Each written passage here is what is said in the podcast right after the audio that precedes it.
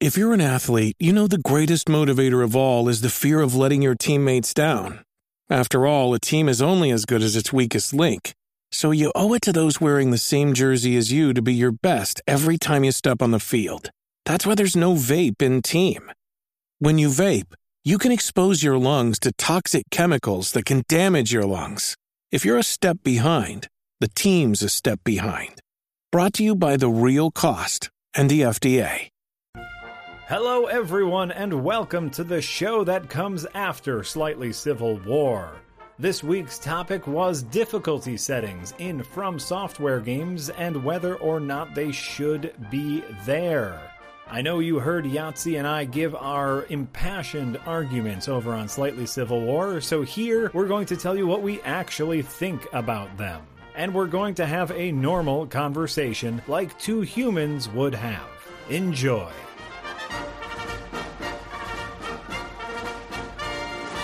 Well, I'll tell you what.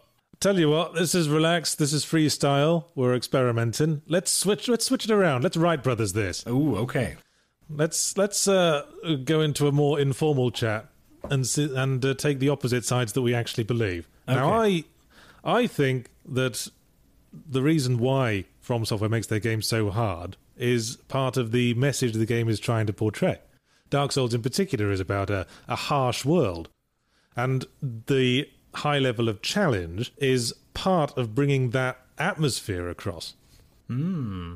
And while I would agree with that, uh, I think that the and I, I guess I have a much uh, in in actual life I have a much more gray approach, which is that both are a fine option, and that you can criticize a creator for doing either. Having no difficulty setting works in Dark Souls because of the robustness of your your combat options. But hmm. not having a difficulty option doesn't work in Sekiro because I feel like they're asking too much of the player. And so it's to me it's not a, a black or white are they good, are they bad thing, but a whether or not it is implemented in a good way. And and here and from from from from software we have one instance or several instances where it wasn't implemented in a good way and one where it wasn't.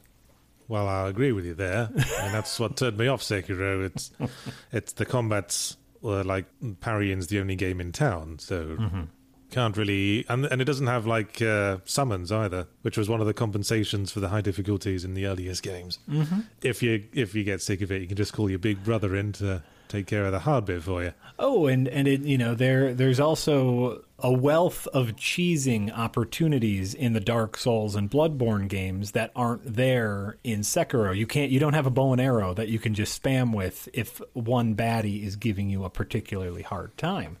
And here's where it gets actually even more complicated is I wanted a difficulty setting in Sekiro because I feel like from a developer side they could have compensated more. The easy mode mod that you get through Nexus mods only buffs the damage you take and the damage you do. And that helps a hmm. lot. But what I would have really wanted is a wider window to parry because I, I felt hmm. like it was too harshly constrained.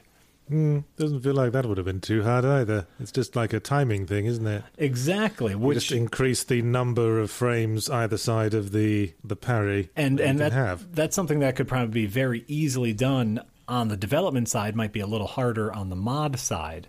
And so there's a situation where i really would have wanted difficulty settings. Actually they they did something very similar in uh, what was the what was the star wars game? Je- Uh, Jedi Fallen Order. there you go. Yeah they they actually adjusted the time in which you could parry an enemy in the difficulty settings and i thought that was fantastic Well, this is us uh, getting to the tricky parts because we agree on Sekiro that it was a bit too hard. Yeah. there's probably a lot of listeners who disagree with us there, but we we also agree that that Dark Souls has a fine level of difficulty. But this is us being the Sekiro people. There's a lot of people that for whom Dark Souls is still too hard for them. right absolutely Who are we to shut those people out Uh, on our lofty pedestals of knowing how to block and parry?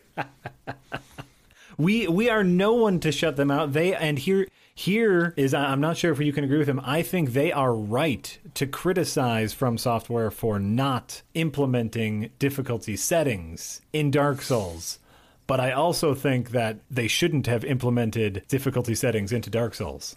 Boy, this is a, getting up to be a more complicated debate by the second, isn't it? well, now that we're in the what we actually think debate, it's a lot easier yeah, to debate these topics. you know, I kind of do think that knowing that there's an easy mode does sort of um, take something away from the experience of completing a high challenge game. Ooh, elaborate on that. I'm not sure. I'm just flying by the seat of my pants here. Oh, of course, of course. I mean, there's something massively satisfying about getting through Dark Souls, partly because it is so hard. Mm-hmm. And um, knowing that another person reached the same level of satisfaction with less effort sort of makes you feel slightly like one of them gatekeeping types I was bringing up. I don't know. I mean, uh, the comedian Dara Ó Briain makes the point that uh, people talking about how video games, the whole process of it is something you have to unlock with skill, is bullshit. Because mm. he went into a shop with a credit card and he unlocked it with his credit card. Thank you very much.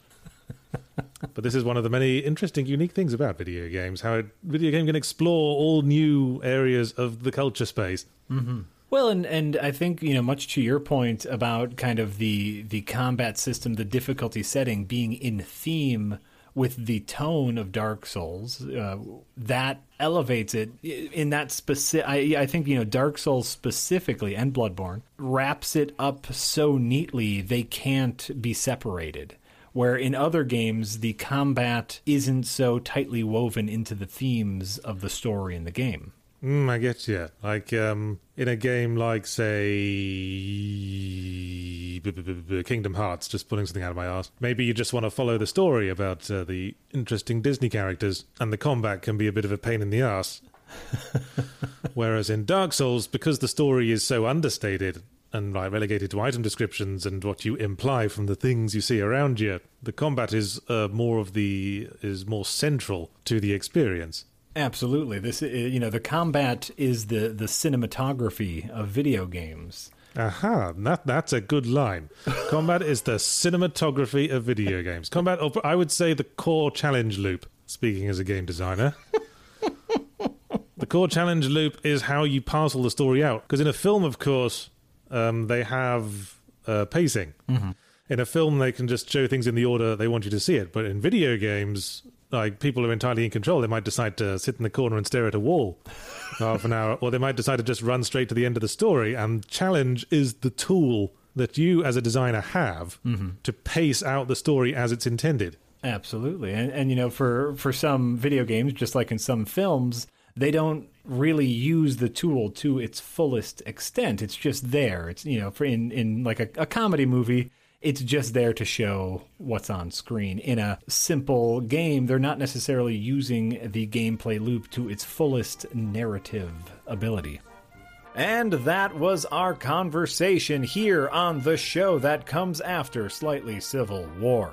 Make sure to tune into next week's Slightly Civil War, where our topic will be Is The Legend of Zelda Breath of the Wild the greatest game ever made? Or is it not the greatest game ever made? Who will be pro? Who will be con? The coin flip will decide! Ha ha ha!